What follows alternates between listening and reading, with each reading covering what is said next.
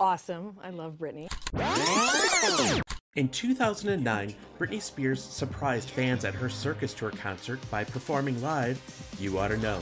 The song was performed on 6 consecutive dates in September, including the Chicago stop that I attended. You Oughta Know was written and made famous by Canadian and Grammy winner Alanis Morissette. Now, what does the general public know about the song, and why did Britney Spears perform it? Welcome back to The Original Doll. I'm your host, James Rodriguez. On The Original Doll, I unpackage music with the people who create it, and at the same time, we give back to charity. For more information, visit our website, theoriginaldoll.com. And while you're there, join my Patreon community. Thank you so much for all my Patreon supporters. You all rock. And as with every episode of The Original Doll, any audio recording, ripping, stealing is strictly prohibited in every country in the world. So if you see anything leaked, please report it to the webmaster. And today's episode is an expanded episode honoring Alanis Morissette's You Oughta Know. Today, for a little snippet, we have a part of our interview with Simon Ellis, who was Britney Spears' music director for the Circus Tour. Now, many people know I've had different interviews with Simon Ellis and so many great people. They say, can't we get them all in one? Well, to be honest, it would be several hours long, but more importantly is each of these episodes are supposed to honor the creatives and their songs. This is about You Oughta Know, and we added in the Simon Ellis part to honor Alanis Morissette, Britney Spears, and Simon Ellis. So we're going to get right to this. Thank you so much for joining me. Don't forget to follow and rate The Original Doll on Apple Podcast and Spotify. Now we're going to get right to the show. If you've heard the Alanis Morissette episode, you can fast forward towards the end of it. If not, go ahead and enjoy yourself. My name is James Rodriguez. This is The Original Doll Iconography. In 1995, Alanis and Grammy-winning songwriter Glenn Ballard wrote You Oughta Know. Ballard was no stranger to the music industry. However, music fans might not have heard of him before. Some of his previous and successful and lucrative collaborations include Michael Jackson, the Pointer Sisters, Teddy Pendergrass, Paula Abdul, and Wilson Phillips. So how did Alanis and Glenn meet? Let's rewind back to Canada in the 1980s. Alanis started writing songs when she was 9. Something that Alanis and Britney Spears have had in common is both started work on television at a young age. At 10, the Ottawa native landed a role on the children's show You Can't Do That on Television. At 10, Britney Spears was considered too young to be in the cast of The Mickey Mouse Club. She would have to wait a couple years for her Disney break. Using the money Morissette made during her time on the Canadian kids show, Alanis and local folk singer Lindsay Morgan, a friend of the family, created an independent label. Alanis would print 2,000 copies of her debut single, Fate Stay With Me. Less than 5 would be sold. And in 1987, Alanis would take home top prize at a local talent show. Now, talent shows are another shared experience for both Alanis and Britney. In 1991, Alanis released her big label debut album with MCA Canada called Alanis. She had signed a 2-album contract with the label. The Canadian co-wrote every track on the dance pop album. Her first top 20 hit, Too Hot, fueled the press to compare her to teen pop stars Debbie Gibson and Tiffany.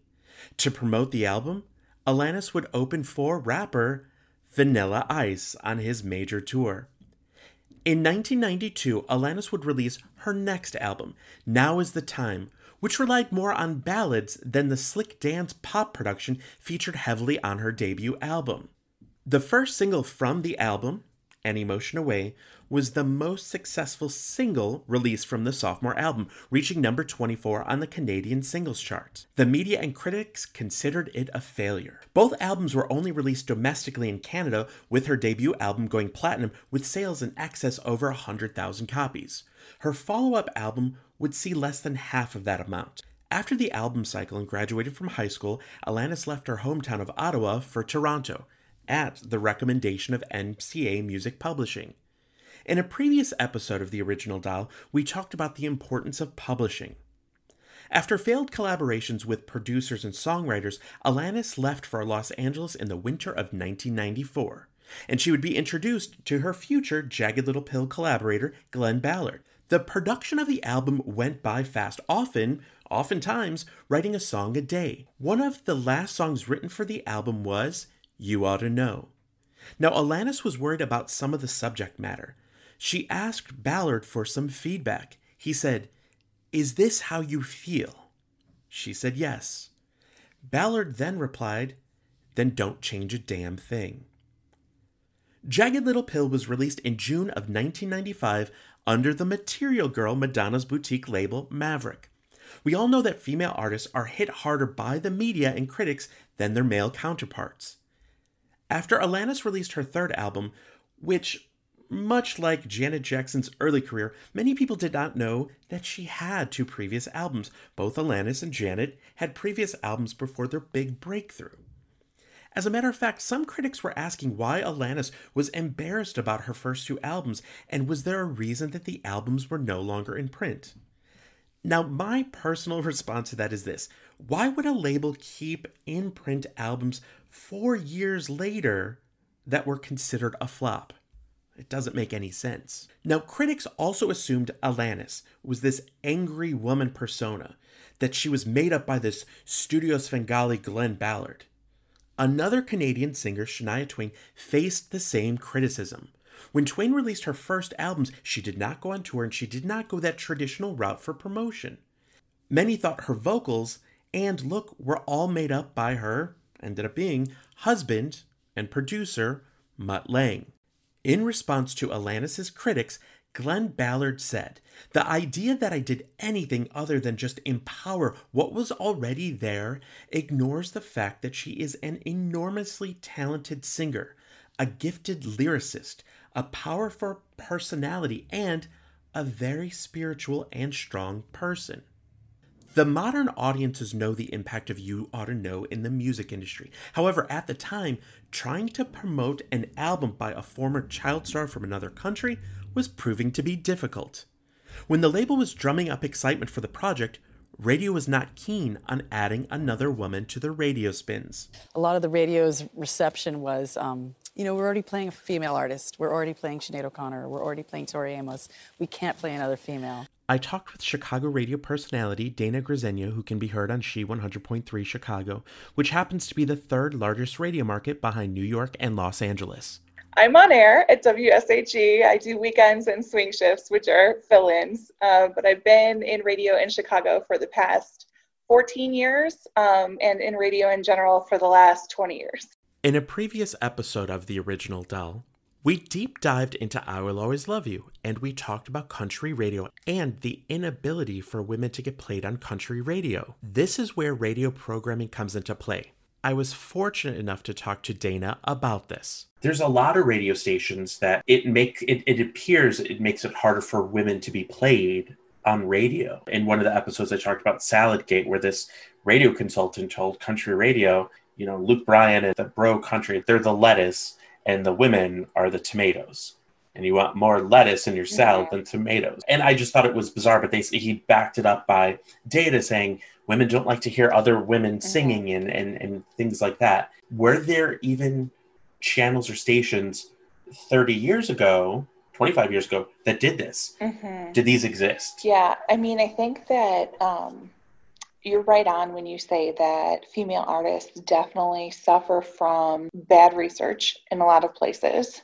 But even when they're getting good research, if they have been sound coded just because it's been what the station has done or what the programmer knows or what they think is going to sound best, if they've decided that there's only going to be 3 female artists played per hour, and let's say 2 of those spots are going to Power Currents, then there can only be 1 female artist with a classic hit or an old hit per hour.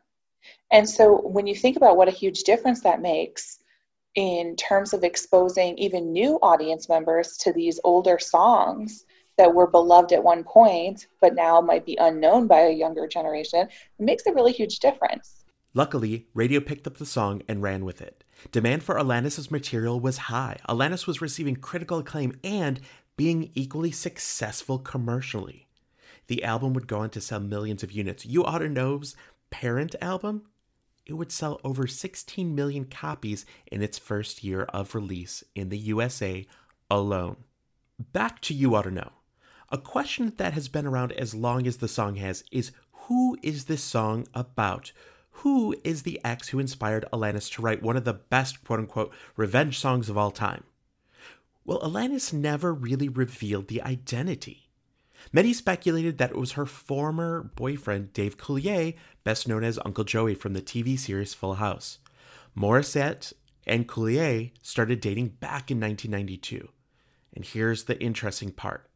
Alanis was 18, Dave was 33. Coulier acknowledges that he broke up with Alanis and that the album was released after their parting of ways. So now you may ask yourself, why did Britney Spears choose this song? And we know she did it limited. This was only in a handful of select stops on the Circus tour. I was able to talk to her musical director, Simon Ellis, about his work with her on the Circus tour and the Femme Fatale tour. You can find that in other episodes. Just scroll through on Apple Podcast or Spotify. The thing with Britney Spears is her relationships have almost always gone public, whether because the other person made it public, whether she did, or whether the media or paparazzi caught them. But Britney Spears has had her fair share of tumultuous relationships. When we look back at the music that inspired Britney Spears, and I was able to talk to so many songwriters and producers about this, Alanis Morissette's name came up several times. Alanis Morissette has been an inspiration for Britney Spears. You can hear her singing different songs throughout the years, even whether it was just on Instagram or social media or anything. And so I think this song fit that spot because Alanis, when this became a huge, phenomenal phenomenon song, myself and Britney Spears were teenagers, going through the first loves, first breakups, and so on and so forth. There's often talk about what music impacted you, and many times people go back to music that was released during those high school years. This would have been one of those. And a few years back, Alanis Morissette was a guest on Watch What Happens Live with Andy Cohen, and she was asked what she thought about the Britney Spears cover of You Oughta Know. Awesome. I love Britney. I wanted to end the episode of The Original Doll. And don't forget, you can rate this episode. You can follow me on Instagram, the.original.doll, or go to the website, theoriginaldoll.com. When asked about the speculation of the person the song was written about, and people taking, credit for it, or falsely taking credit for it, Alanis said, quote unquote, "I just think if you're going to take credit for a song where I'm singing about somebody being a douche or an a-hole, you might not want to say, hey, that's me." Knowing that the song isn't exactly a love letter to an ex, why did Britney choose to sing this? And now here's your bonus track. We added on our interview with Simon Ellis specifically about the creation of You Oughta Know for Britney Spears' Circus tour. What we try to do at The Original Doll is not minimize and try to throw every single thing about every single artist in one episode. It minimizes the success of these musicians, specifically these female musicians. This episode is all about honoring You Oughta Know, so here's the creation of You Oughta Know, Britney Spears' Circus tour version, with music director Simon Ellis. By the way, one of my favorite things that I've ever seen, let me see if I can grab her vinyl. One of my favorite albums ever, Jagged Little Pill, Alanis Morissette. Extraordinary record. So then, when Britney covers You Oughta Know. Yeah. Wasn't it? What a great vocal she did. What a great version, honestly. It was so good. Okay, so let's talk about that. When did, in a situation like this, because You Oughta Know was not opening night, that was not on the set list, that was another added in later sort of thing. Yeah. Did you have more than an afternoon to get? No, no, same thing. Yeah, we had it that day, but you know what? I mean, that's just Britney keeping us on our toes. We're paid decent money. If we can't turn a song around in an afternoon, then you shouldn't be a musician in the first place. So it's just Britney keeping us on our toes, and Britney is the queen, and she deserves everything that she gets, and everybody loves her, and you just want things to be right for her, so when she calls somebody and says, "I want to do this song tonight," then you make sure that it's going to happen. You make sure that it's going to happen, and anybody that says, "Oh no, that can't possibly happen," you're out. you know, next, get somebody else in. And that's the way it should be. When you get, you know, you hear about it all the time. You get Prince. Prince used to be on stage. He'd do a 5-hour set, and he'd be calling out songs left, right, and center, and you had to know the song. You know, it's that's part of being a live musician. That's part of the gig, and that's part of your world. And if you're not up to it, then you'll be quickly replaced. So how did you feel then, especially with this? Because You Oughta Know is such, versus like I'm Scared Duffy. Yeah. You Oughta Know is a well-known global hit. Yeah. How did that feel? And some could say it's out of the genre of what Britney was releasing at the time. But sure. I always think it makes sense because there's always a storyteller in Britney's music. So how did that feel, though, knowing, okay, she picked this, and then the vocals on it, when she performed it live, the energy that you can. Absolutely. And, you know, she is singing that 100% live. Mm-hmm. That is her. That is her turning up, grabbing hold of a microphone and singing it. And full marks to her for that, you know. But I mean, yeah, obviously when you get the notice that you're going to be singing that song that night, I mean, like you say, that album is an extraordinary album. I used to listen to that album all the time. So it's kind of like, yeah, fantastic. Let's do it, and let's really, really rock it up and make it great. You know, make it sound awesome. That's fun to do. That's really fun. Because, and also don't forget, like, the rest of the show is always so set in stone and so choreographed that you're playing literally the same show every night in order, you know. So when something like that gets dropped on you, then it's like, as a musician, you're kind of rubbing your hand. It's that's a great fun. Hopping out for a quick second. So what Simon said was important is a lot of times, and I've heard from, you know, background dancers or, you know, Britney's background vocalist too, where on tour, after a while, it might feel like it's going to get stale because you're performing the same songs over and over and over. So by adding a new song in there, it kind of punches up that energy, kind of shakes it up a little bit to keep it so that it's not the same old thing over and over. And in different tours with different artists, you know, 6 months, 9 months, a year, whatever it is, adding a song in or shifting things around helps keep it going and keep the mind active for that. So I wanted to talk about that. The other thing I wanted to talk about was something that I've mentioned before about Britney's admiration for other artists, Alanis Morissette included. So I'm going to hop in and revisit part of our previous episode talking about that. We mustn't forget that Britney Spears is one of the few superstar artists who always, always gives props to other artists and artists that have influenced her. You type in YouTube Britney Spears talking about Lady Gaga, Madonna, Janet Jackson, Whitney Houston. The list goes on and on. Britney Spears has always been a fan of other artists. So when she chooses a song, there's a reason behind it. When she chooses to sing a song without letting press or her fan sites know, that's a huge deal. Overall, the cover was received well by critics and fans alike. Fans were excited that they got to hear Britney Spears singing something that she'd never sang before. Thank you so much for joining me on this special episode honoring You Oughta Know with this bonus track of Simon Ellis talking about the creation of Britney Spears' Circus Tour version of You Oughta Know. Don't forget to follow, like, review, tell your friends about this. My name is James Rodriguez. I'll see you on the flip side.